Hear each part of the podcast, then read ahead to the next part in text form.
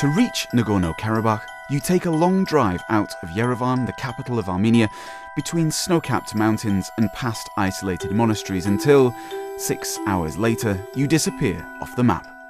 Nagorno Karabakh is a tiny, unrecognised republic, an anomaly embedded in hostile Azerbaijan and a frozen war that threatens to catch fire. This enclave of Armenians and Azerbaijanis felt its share of interethnic strife for centuries before communist rule slammed a lid on the squabble. A fractious peace held until the 1980s, when, with the end of the Soviet Union in sight, Karabakh's Armenian majority agitated to join the motherland. This unleashed pogroms, civilian massacres, and mass evacuations. Full scale war erupted in 1991 when Karabakh declared itself an independent republic and Azerbaijan fought to hold on to a region it claimed as its own. Though a ceasefire was signed in 1994, the colours of camouflage remain ubiquitous.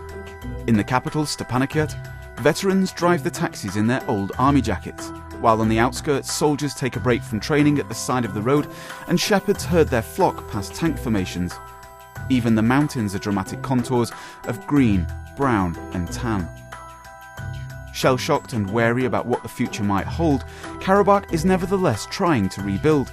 The Republic may not be recognised by a single nation state, even Armenia, despite its financial support.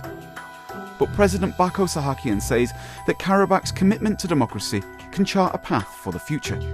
The government sees revenue from mining, energy, and the very real potential of tourism that's the plan, coupled with the cheery stoicism of the locals, funding from the Armenian diaspora, and the occasional flash of a golden smile.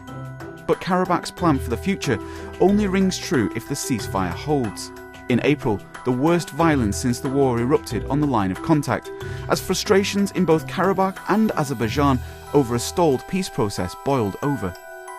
Gunfire is regularly traded over the border, but the ferocity of the recent violence is a reminder that this fissure in the heart of the Caucasus isn't going away and has the potential to drag the region into it. The soldiers at the front say that if Karabakh falls, the last page of Armenian history comes to an end. Against the backdrop of the Armenian 20th century, that view is all the more charged. For Monocle in Stepanakert, I'm Christopher Lord.